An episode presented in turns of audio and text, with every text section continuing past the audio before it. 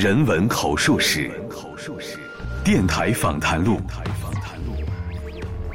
岁月留声机，光年对话集，小凤直播室，源于一九九九，为声音插上思想的翅膀。那陈寅恪先生，他作为史学大家，就是他对中国对。传统社会、近代社会和未来社会，他是怎么看的？当然就是他提出那核心命题，就是独立之精神、自由之思想呗。一九二七年六月二号，清华大学四大国学导师之一的王国维，在校门口雇了一辆洋车，来到了颐和园，花六角钱买了一张门票，然后他徘徊到了昆明湖畔，在吸完一颗烟之后，纵身一跃。沉入湖底，令举国为之哗然。一九二七年，当王国维纪念碑在清华园落成之后，同为国学四大导师之一的陈寅恪，以悲天悯人的大情怀、大心愿，为王国维撰写了光照千秋的碑文。他说：“先生之著述，或有时而不彰；先生之学说，或有时而可商。”唯此独立之精神，自由之思想，立千万寺，与天壤而同久，共三光而永光。独立之精神，自由之思想，从古贯穿到今，它表现形式不一样。比如中古出现了贵族，这个这个晋古呢，这贵族瓦解了，进入平民时代了。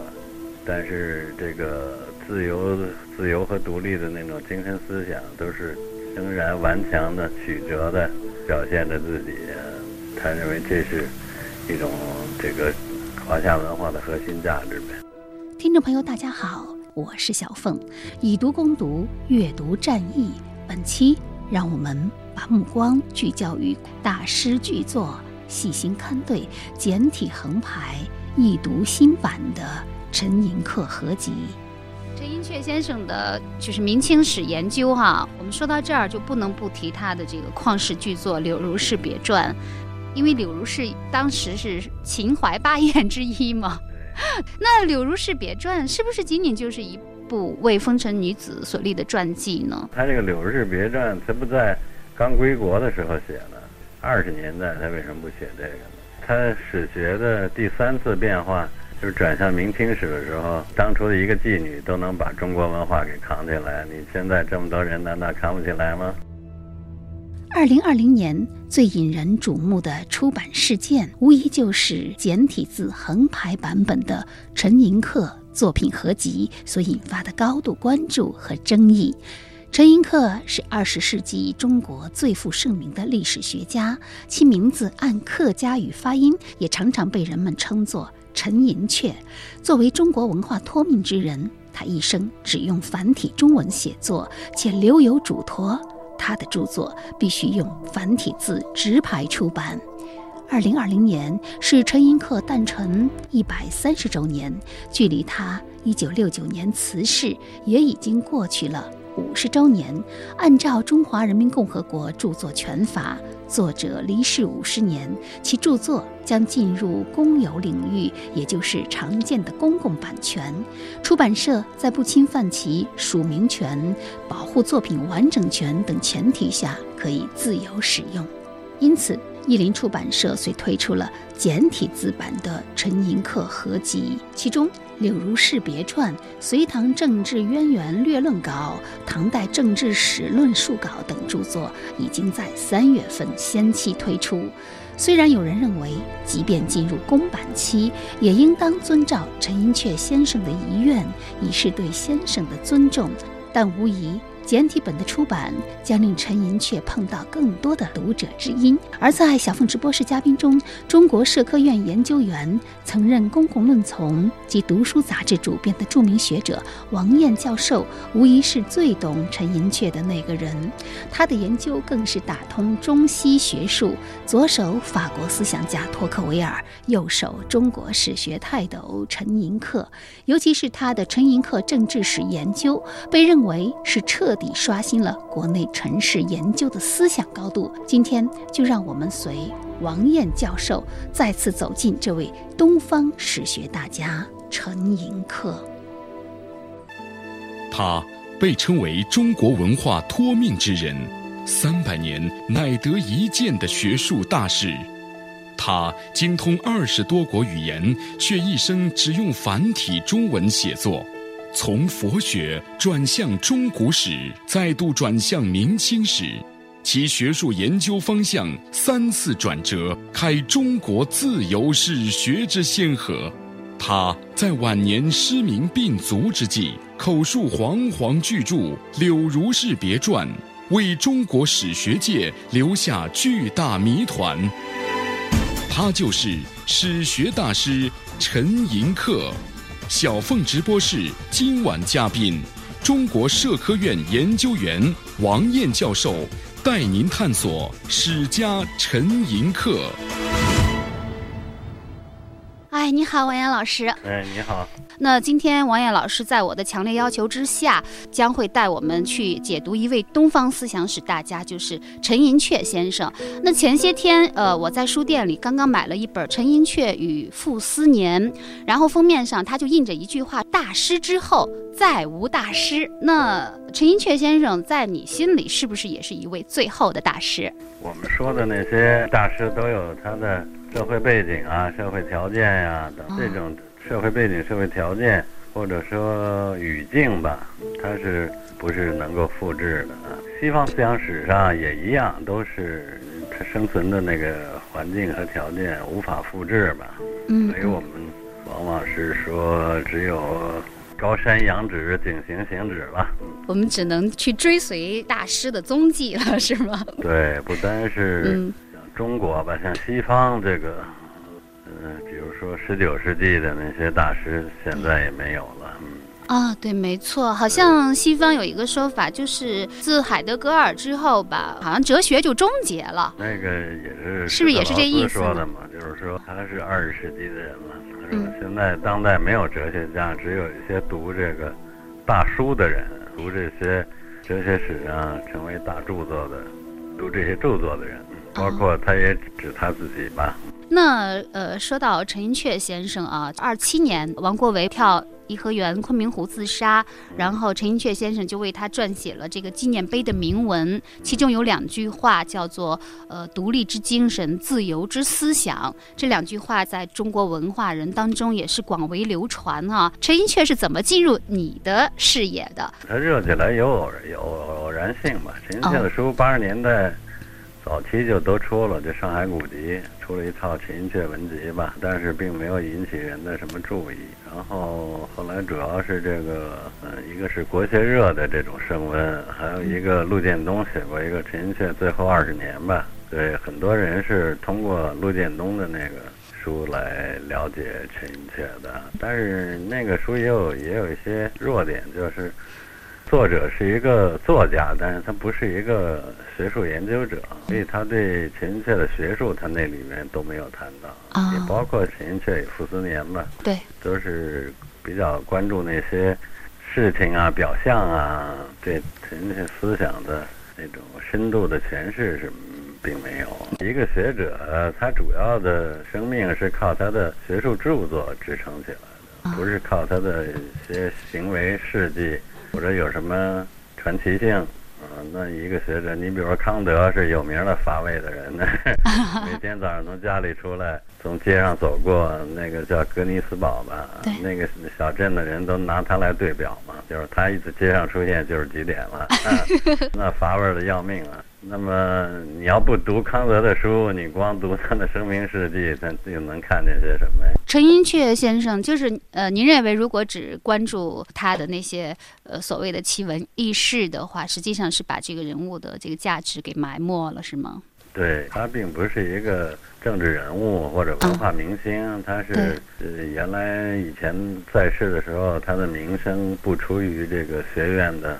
四堵高墙之外吧，但是他在圈子里可是如雷贯耳，他的大名。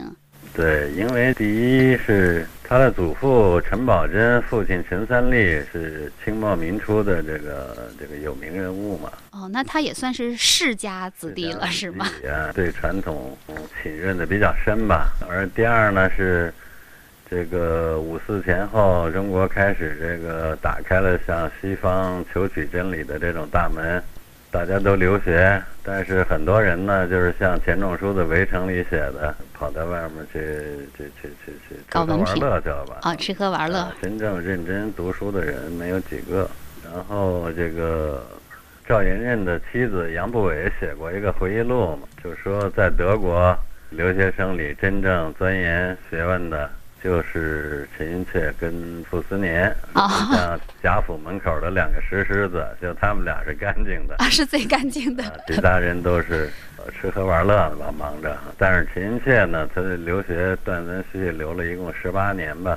他对理解西方文化和中国文化这种比较，他做的学术准备是最深入、最艰苦、时间最长的。好像我看一些西方很。呃，一些很有名的高校，基本上都让他趟了个遍儿了。但是他回国之后，他所写的文章里面几乎看不到西方的影子，对，或者说他从来也不提，比如说呃，西方某个人物的名字，或者是他在西方读过什么样的书，从来都不提，而完全是一个中国式的那种写作，传统文人式的那种写作哈。所以这也导致了一些误区吧，很多人把它当成一个单纯的那种。所谓国学大师或者三家村里的那种没出过国门的学究似的，认为他是就是一天之乎者也。比如说胡适那时候就是说他是个遗少吧。胡适啊，人物索引：胡适。胡适生于一八九一年，字世之，安徽绩溪人，因提倡文学革命而成为五四新文化运动的领袖之一。历任北京大学校长、台湾中央研究院院长等职。胡适深受赫胥黎和杜威的影响，自称赫胥黎教他怎样怀疑，杜威教他怎样思想，并以《新青年月刊》为阵地宣传民主科学，毕生倡言大胆的假设、小心的求证的治学方法。一九六二年病逝于台湾，著有《胡适文存》。白话文学史、中国哲学史大纲等。胡适那时候就是说，他是个遗少吧。但是好像后来，呃，胡适和陈寅恪还曾经呃同乘一架飞机，从北京去南京哈，就是四六年的时候啊。其实他们俩，他们俩私交还还不错。四过胡适，陈寅恪招收给清华国学研究院招学生，出那个对对联的题目，上联叫孙行者。下联儿，正确的答案就是胡适之，实际上是调侃这个胡适呢。但是胡适也不生气啊。但是到这个四十年代末，他们的关系就就改善了嘛。陈寅恪先生他呃就是史学大家嘛。比如作为大师的话，他一定是要就是呃开风气之先的。那么他对中国史学研究的主要贡献是什么呢？他保持的是一种怎样的历史观呢？他有一个国家和社会二分的这种史学观念。国家和社会怎么二分呢？有些现象是这个现代才出现的，所以这个很多人，包括像你刚才的问题就暴露就是。实际上，你已经受到一些观念的影响，就是认为这个国家和社会可能是一个东西吧。对。嗯，但是在近代，所谓我们说的现代性，实际上就一一个主要的这个特点就是国家和社会分立吧。啊。国家是国家，社会是社会啊。然后这个在那个古代社会里头，他国家没有没有像现代这么大的力量。嗯。你比如像秦始皇。秦帝国也很辽阔的，对。但是各地的情况他怎么了解呢？那时候又没有纸，地方上打来的报告都刻在竹简上，刻在竹简上费事儿啊，他就只能尽量简要。所以史书上说秦始皇特别勤政，一一一晚上要看好几百斤的竹简。砍多少竹子呀？他也不可能对。地方社会的情况有特别切近的了解，因为那竹简写的特简单嘛，几百公斤，我不知道能有多少字，也没有多少字。对，那样肯定就是说老中国老百姓说的山高皇帝远嘛，就说国家或者国家政治离我们这个一般人民的生活是还很远。那时候，国家的社会也有相当的分化。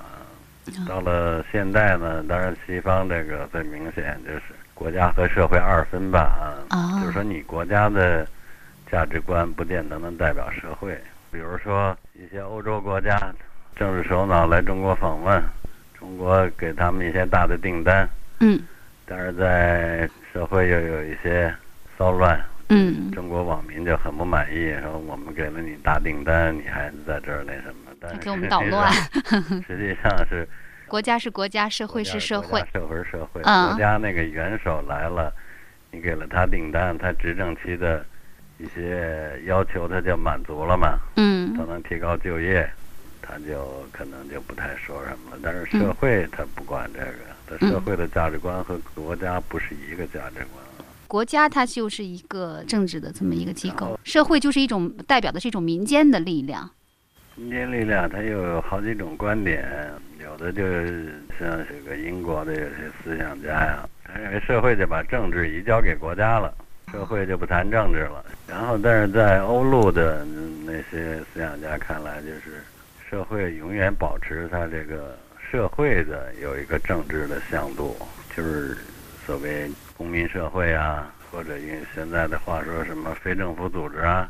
欧陆的社会思想家比较注重保持社会的政治维度吧。啊，但是英国的思想家就不怎么强调这个。啊，这就是不是像你提到的，比如说苏格兰启蒙学派，就是英国那一派，和那个法国古典自由主义的那种差别？那在陈寅恪先生看来呢，他也是认为国家和社会是两张皮，是吗？对，他就是在这一点上，可能陈寅恪是唯一的。就是这个近代鸦片战争以来，中西文明这个猝然相遇，对，就在历史上他们没有这种大规模的接触过。嗯，中国文明是基本是独立发展的吧？除了中古受到这个佛教文明的影响。和西方文明没有什么接触，但是近代呢，突然大规模的接触起来，接触起来，像严复早期就说过，就是说西方人，比如说，呃，讲民主啊，中国人比较专制啊，一系列的对比，到陈独秀还说这个，中国人是先君子后小人啊，西方人是先小人后君子啊，有一大堆对比，但是就很多人认为说。西方现代文明对于中国完全是一种抑制性的东西，跟中国根本不搭边儿。比如说自由，严复翻译这个密尔的这个《论自由》的时候，他就说特别费劲，就是中国找不着这个对应的词汇来翻译自由嘛，所以拟过好几个名字。后来他就界定为叫群己权界论。群己权界，社会和个人、国家和个人这个权利的边界在哪儿？哦，这样子。界定，就给人的印象就是好像自由，西方是从希腊罗马时候就强调这种自由价值，中国呢没有这个东西啊。对，因为中国一直是三纲六纪的啊。对，秦先生的史学研究，他就颠覆了这个观点，就是说中国也是。讲自由的也是有，也是讲国家和社会分离的，这样就是这种文明的差异没有那些人说的那么大。就说在我们本土，在我们的中华传统文化当中，也有自由的这种东西存在。对，以阅读攻病毒，以知识赢未来。小凤直播室二零二零读书特别节目，以读攻读，阅读战役。陈寅恪学术有三变吧？啊，三变，三三个时期的变化。第一个，他刚回来的时候，他在西方学了很多那个中亚的那种语言文字，那种语言文字现在已经很多都死掉了，梵文呀、巴利文呀等等的。他在清华最早开的课程就是梵文，呃，《金刚经》的研究。对吗？好像最早开的课就是讲一些佛教义理啊，这样的一些东西。讲那个西人东方学之目录学，就是西方人是怎么研究东方的。对，然后呢，目录学呢是一个导引。你知道，西方这些东方学家，他他他有些什么书，有些什么观点，有几派，他通过目录学来讲这个。我们知道那个中国那个历史上遇到过最大的外来文明的挑战，就是佛教，就是西域的佛教。对，你要研究西域的佛教，你就得懂得西域的那些古典语言文字了，梵文、巴利文了，然后你拿它和。这些佛教经典现在都后来都翻成汉文了，等于是这个西域虽然佛教一度特别兴盛，但是他们的佛教经典呢那会儿是靠口传的。然后呢，当时的中国的像玄奘啊，什么一些高僧大德呀，跑到西域去取经，就就就就把那些口授的经典。或者也有语言文字的经典记录下来，然后后来在唐代的长安搞过大规模的那种译场，就是搞翻译工作，翻译佛经的人数好几千，就是翻译这些佛经，把这些佛经译成译成汉语。那么在西域呢，像印度什么这些地方，现在佛教已经衰落了，你看不见佛教了。前几年我去过印度，主要是印度教，还有一些宗教冲突，比如说锡克教啊、伊斯伊斯兰教啊等等。佛教在印度早已经死亡了。去印度一个古代的石窟吧，有一个洞里面还有玄奘写的“玄奘到此一游行吧 ”，游游是现在的游览者。没错，唐玄奘可能没这么无聊哈。啊，玄奘在此修行。对就那些佛教洞窟现在都荒废了，在那个洞窟那儿参观的时候，有一个印度民间的一个老头儿自发的给我们讲解这个佛教的这在印度兴盛、衰落、灭亡这个这个历史来了。回到刚才那个问题，陈寅恪他的学术转型。初的时候，很多人士大夫是想干什么呢？就是想。研究中亚的语言文字，看看当初印度的这套文化来挑战中国的时候，中国怎么就成功的给回应了，保持了自己的那种文化主体性吧？对。那么你得通过这个佛教经典的那种比较吧，比如你会梵文、巴利文，那么梵文、巴利文的佛经原来是怎么说的？那么你再找已经汉译成佛教经典的这个这个经，比如说《金刚经》，那你看看它是不是忠实于原来的语言文字？那不忠实，它改了些什么？秦却写过一些这种文章，对待外来文化，中国是怎么吸收、怎么排斥？吸收什么什么东西，排斥什么东西？然后呢，为这个我们对待西方文明取得一定的。借鉴吧，对，然后第二遍他就不搞这个了，第二遍他就搞那个中古政治史、中古文化史。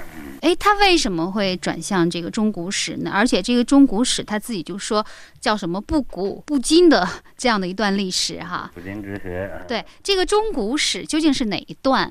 王老师，是从东汉一直到隋唐五代吧，这里面又存在一个问题，就是说。你根据什么来给历史做分期呢？对呀，比如说我们近代史说鸦片战争就进入近代史了。对，一八四零年鸦片战争进入现代史了。哦，五四运动是一个分界线啊，总得有一个历史的里程碑，一个界碑。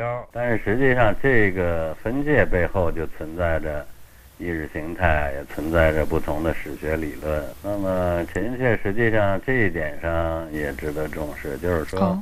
他的历史分期啊，跟西方那个是对应的，就是古代史、中古史、近代史，啊，它也是三分的。这里隐含的就是说，他认为中西的历史没有那么根本的质的区别了。中古史这个名称本身就是一个西方的那种分界的方式，哈。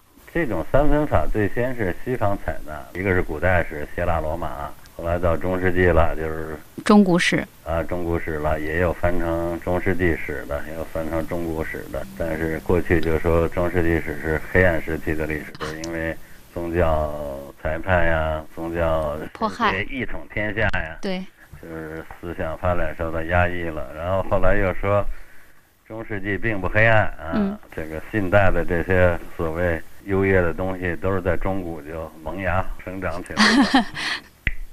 陈先生的这个，他为什么从东汉一直到这个隋唐五代呢？他就是东汉的时候是佛教第一次传入中国的。哦，这样子。对。他把佛教进入中国，就是外来文化的冲击，作为一个历史的界碑。那这个尾巴呢？它是用什么来界定的？尾巴就是说，最后完成了对外来文明的挑战和吸收，形成了自己的宋明理学。宋明理学，词条所引：宋明理学。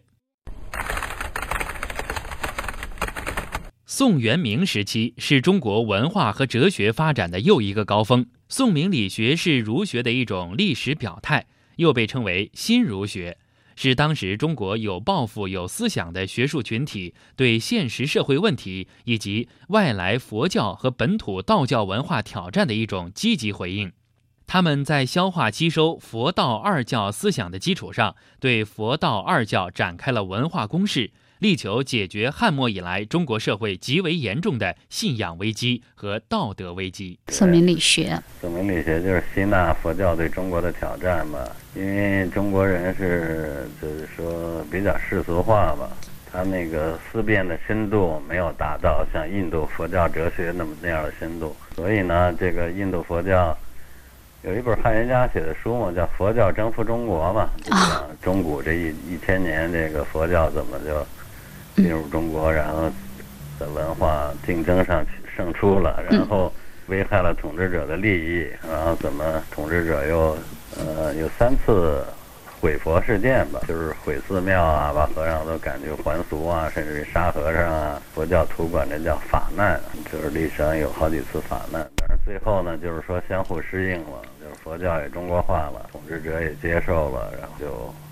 相安无事了，相安无事了，对。然后中国呢，也吸收了佛教哲学的那种思辨深度，发展出了一种自己的哲学，就是宋明理学。宋明理学，嗯就完成了对外来文化的挑战、应战，这个这个吸收转化啊，吸收转化。但是宋明理学。就是这种吸收转化，应该还是中国传统文化为本的。对，要不然怎么就叫完成了这个应对呢？所以那位呃西方汉学家说的什么佛教征服中国，征服这个词好像用的不是特别准确啊。看你从哪个意义上说，说因为你最后也还是吸纳了佛教的东西啊。你你的宋明理学不是凭空而降的，没有这个外来。文化的挑战也就没有宋明理学这样子。有一些国学家讳言这个，你要谁说宋明理学吸收了佛教东西，他就破口大骂，认为这都是中国本有的。嗯，这是有点扭曲事实吧？所以那个陈先生说，今天的国粹家声称的那些国粹，当年都是外来的，挺 嘲笑的。王岩老师。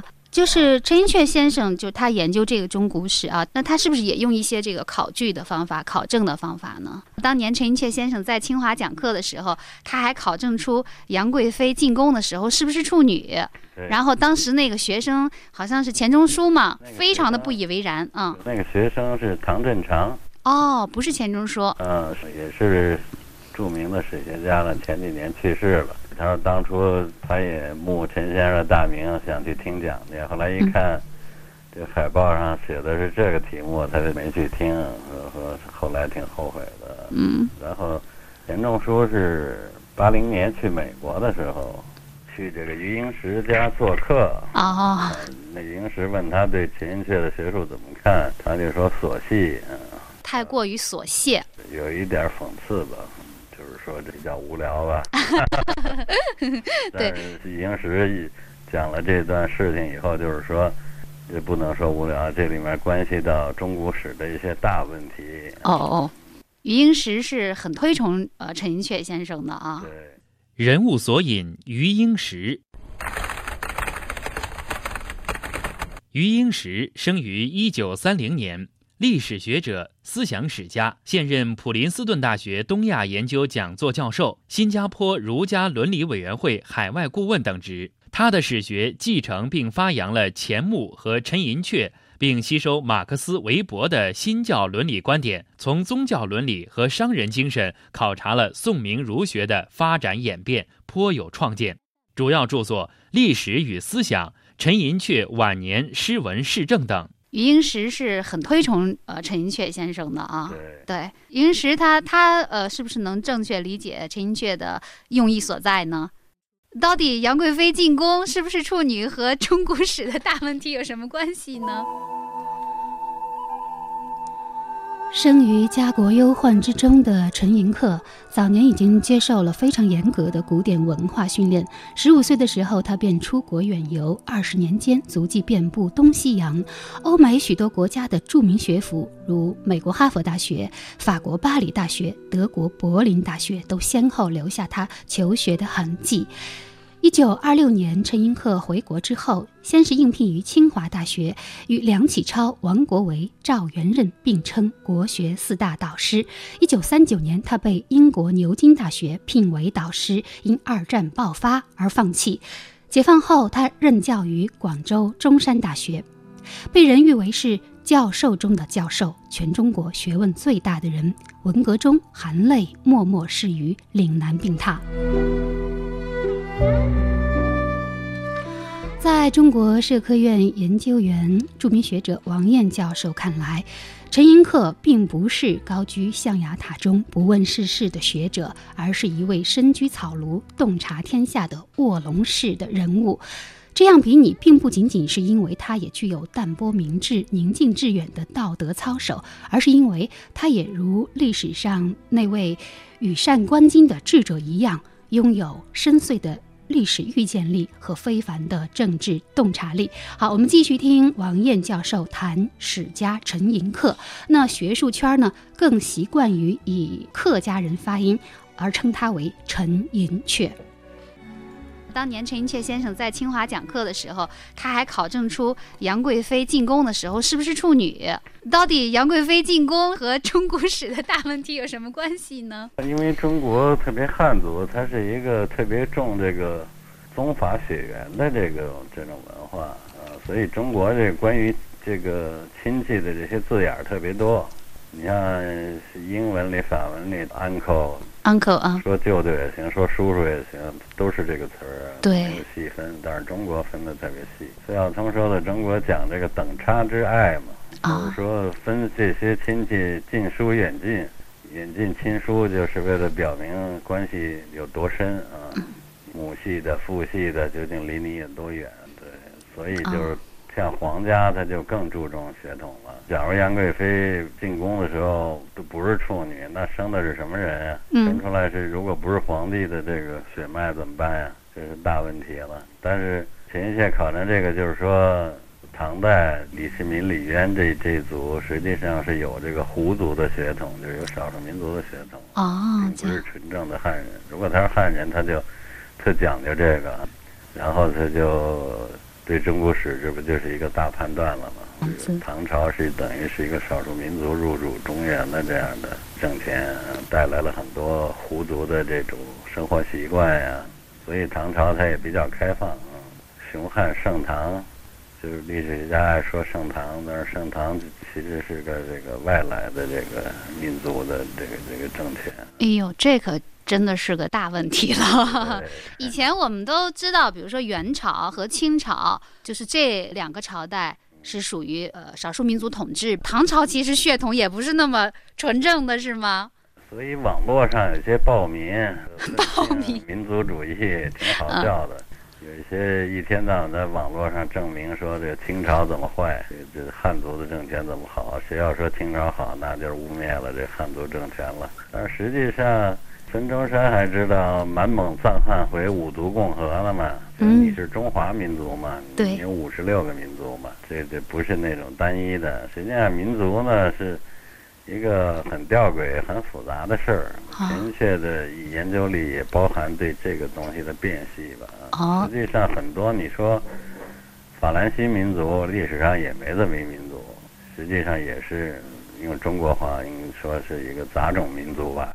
法兰西好多人混到一块儿，从大法国大革命以来，才逐渐形成一个概念，就是说法兰西民族。实际上，就现在而言，单一民族构成的这个民族国家不到百分之十。就说某一个国家里只有一种民族。对。啊。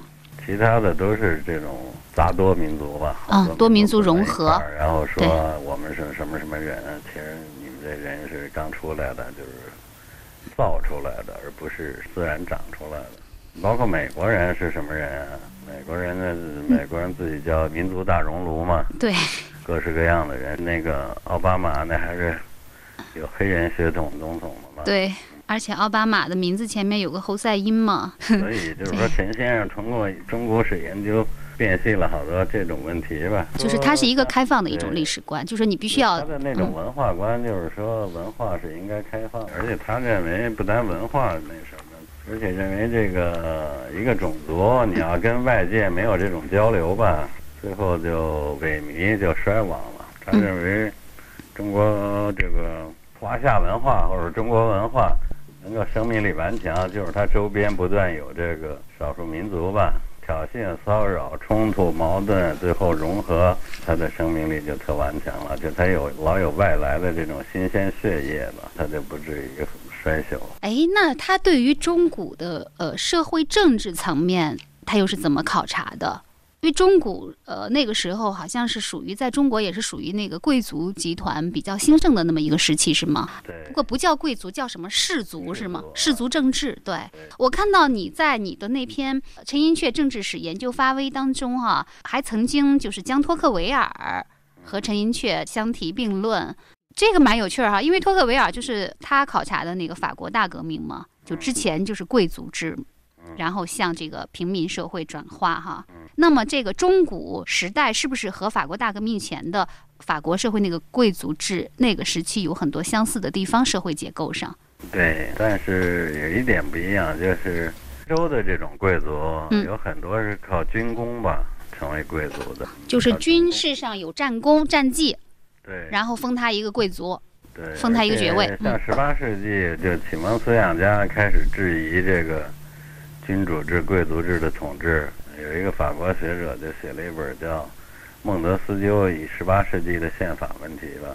那里面就为君主制、贵族制辩护的人，就是说贵族的权利是从哪来的，就是是从征服里来的。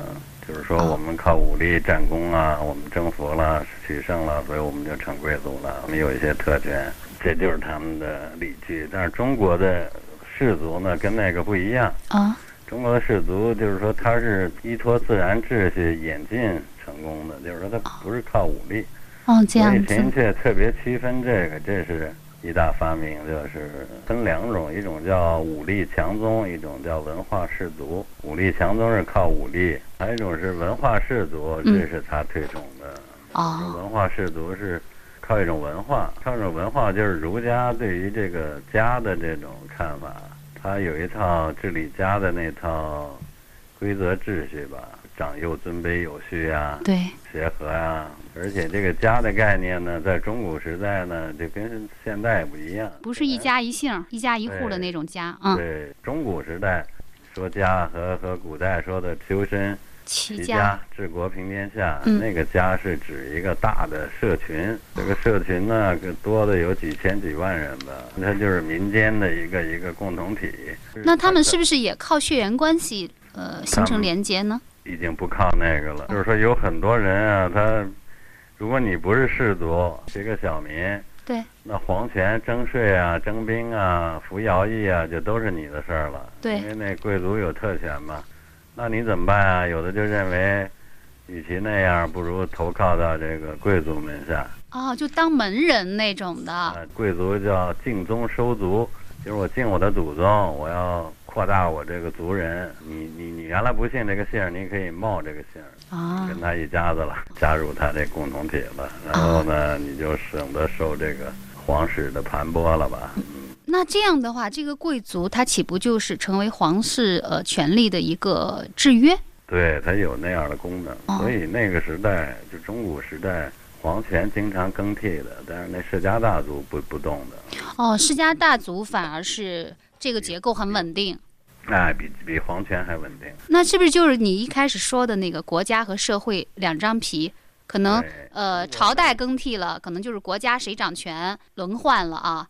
就是改朝换代了，但是社会呃氏族它是相当稳定的。对你嗯像那中古时代有很多这种，像魏晋时代有这个王与马共天下嘛，就是说王姓的这世家大族嗯。和司马姓的这个世家大族，他是当时是治理天下的，但是那嗯。皇帝经常走马灯一样的变换，但是那氏族是不变的，等于统治的那个实权是在这个文化氏族的手里。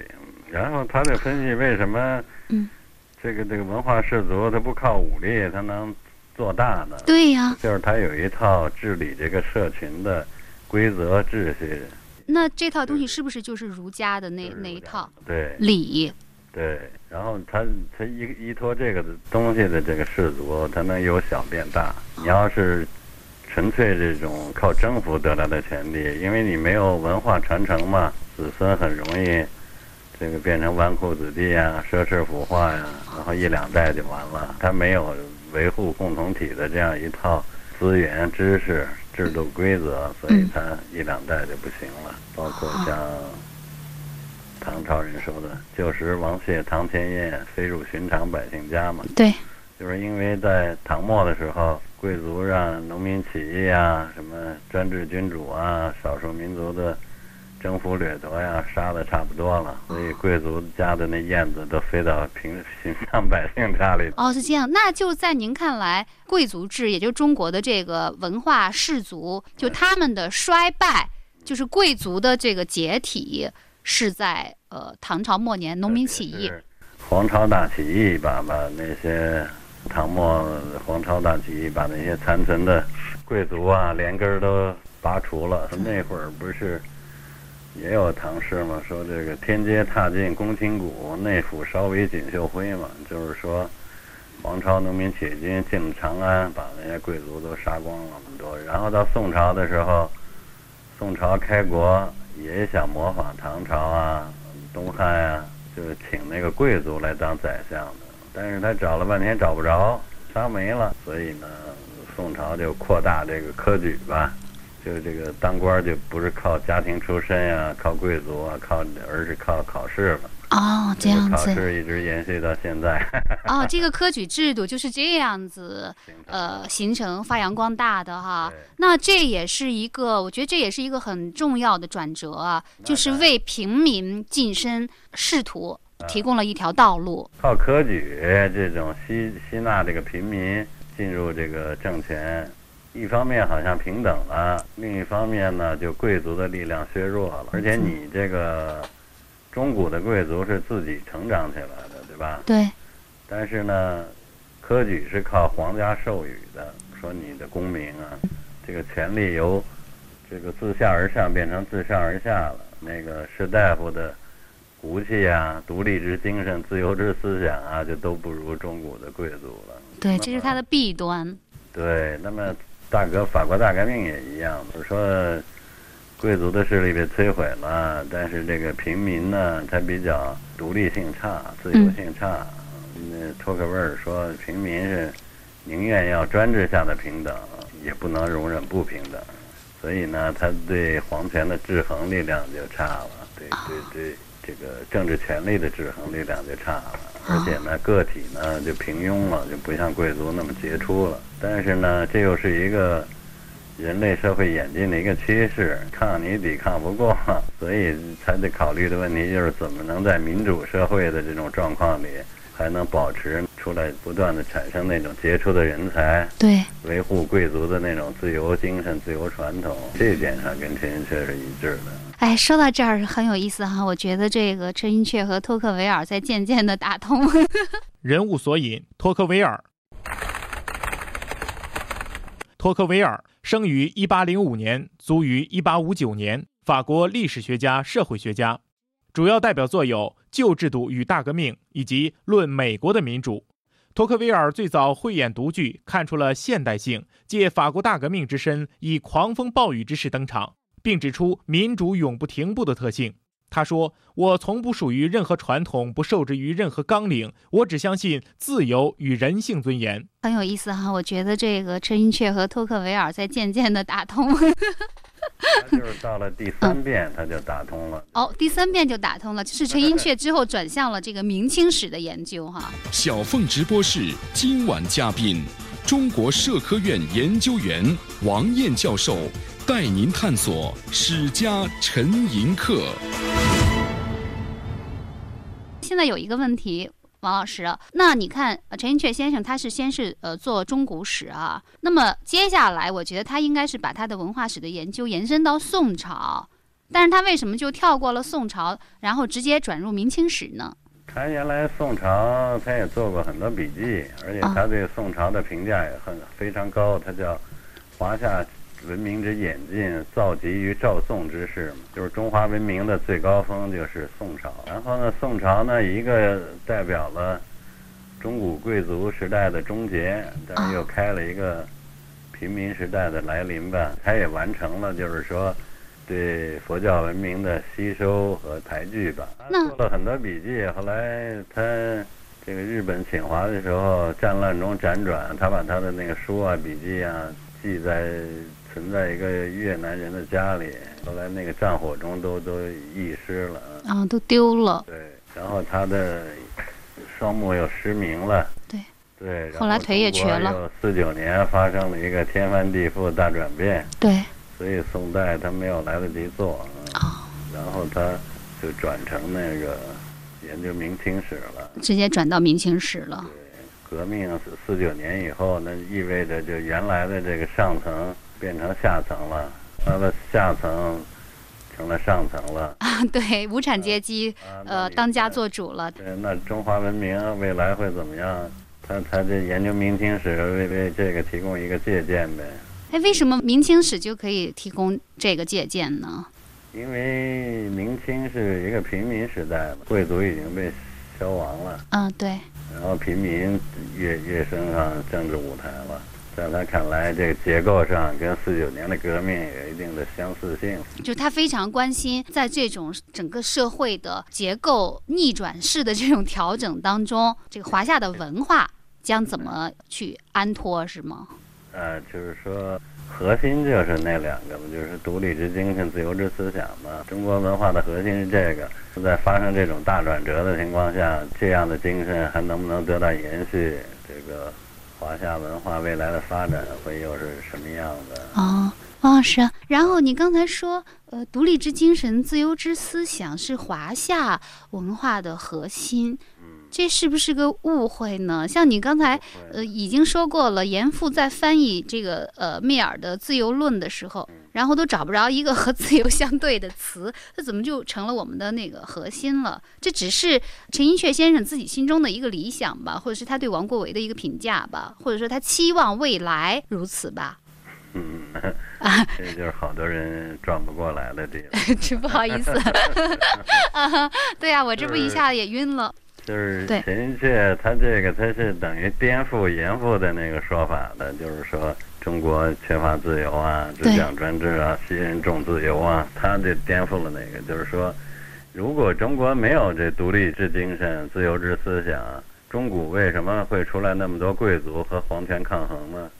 这不是靠空话能说的，这是要具体的研究历史的社会结构，呃，研究隋唐政治制度史和这个政治史，大量的内容涉及这个的。哦，那实际上哦，他对中古史的研究就是在论证，就中国社会早就存在自由之精神、独立之思想，是吗？对。但是贵族死了，谁来维护这种独立之精神、自由之思想呢？对，谁来维护？啊，如果没有人了，那就认为中国文化不行了。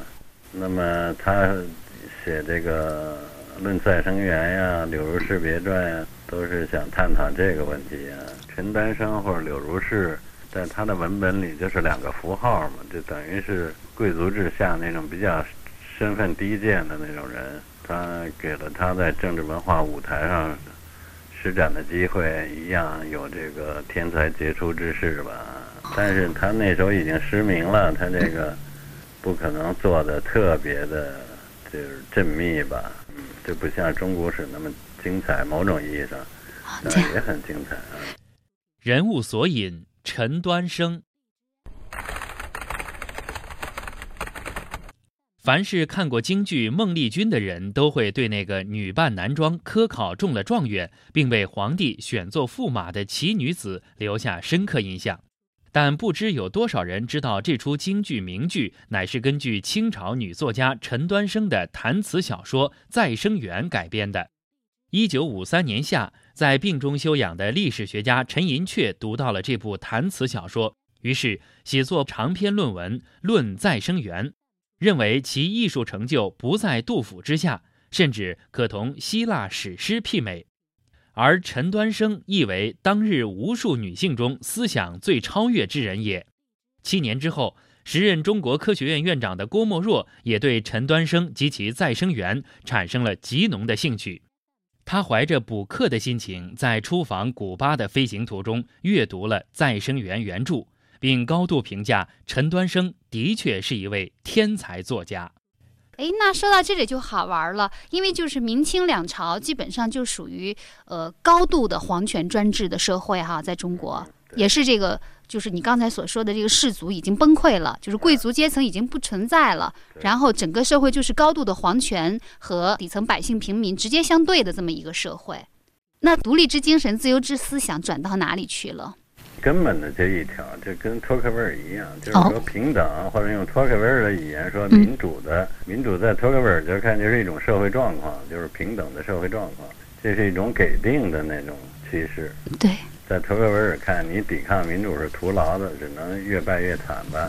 那么你只能顺应这个趋势，那顺应这个趋势，你怎么在这个一个民主的平等的这个时代，保留那种文化上高贵的那种气质，那种创造性？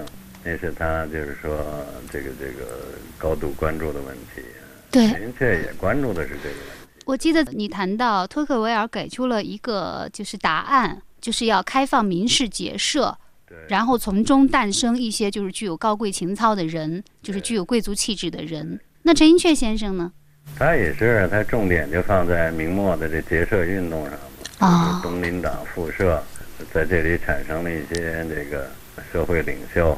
包括像柳如是这样杰出的人物，而且呢，再一点是这个这个回答你那个问题，说假如中国文化并没有独立之精神、自由之思想，它为什么要结社呢？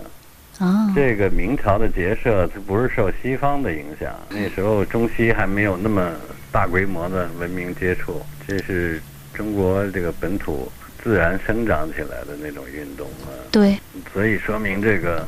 这这这种对自由的追求，中国人跟外国人没有多大的差别。那陈寅恪先生，他作为史学大家，就是他对中国传统社会、近代社会和未来社会，他是怎么看的？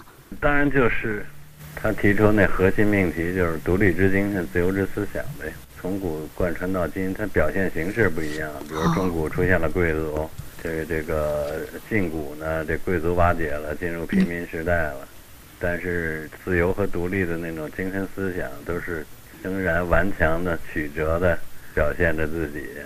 他认为这是一种这个华夏文化的核心价值呗。为什么我把那个索克维尔和陈寅恪比较呢？对，因为他们有很大相似性，就他们也有历史的进路，也运用历史的论证，而且都看到了这个。一个民主的、平等的社会里，可能容易导致平庸化嘛？那么怎么救治这种平庸化？他们的思路也是相似的。他就进入了一个新的历史阶段了吧？《诗经》上形容叫“高岸为谷，低谷为为陵”吧？高啊原来高的地方低了，现在低的地方高了。那么什么人来承担？就是说，平民里还会涌现出来，就像中古贵族那样一样伟大的人。而且这些人呢，他是。没有贵族的那种特权思想，但是他一样也会杰出啊，有天才啊，支撑这个中华文化的这种核心价值吧。其实陈寅恪也是告诉我们，在中国的传统社会里，一样可以找到建设自由民主社会的那个制度和观念遗产啊。对，最近几年之前一直是认为，就是中国文化跟这个现代的自由民主是对立的。对。但是陈先生他的。他的一个意义就是说，这个自由和民主的精神就内在于中国历史文化传统之中，并不需要那个完全依赖于从西方泛来几个观念才行的。它有力量，就是揭示这些观念，就内在于中国历史文化呗。那是不是在他的笔下，呃，陈端生和柳如是也就相当于是文化托命之人了？那当然了。人物索引：柳如是。柳如是，明清易代之际的著名歌妓才女，秦淮八艳之一。因读辛弃疾词“我见青山多妩媚，料青山见我应如是”，故自号如是。他以绝世才貌，与明清复社、己社、东林党人纵谈时事，诗歌唱和。二十四岁时嫁给六十岁的东林党领袖钱谦益。明朝灭亡。柳如是劝钱谦益殉国，在刀、绳、水三种死法中选一。钱面有难色，柳如是奋身跳入荷花池，被钱谦益阻拦。钱谦益降清之后，遭猜忌被逐回乡，郁郁而死。钱氏家族趁机向柳如是逼索，柳如是投环自尽。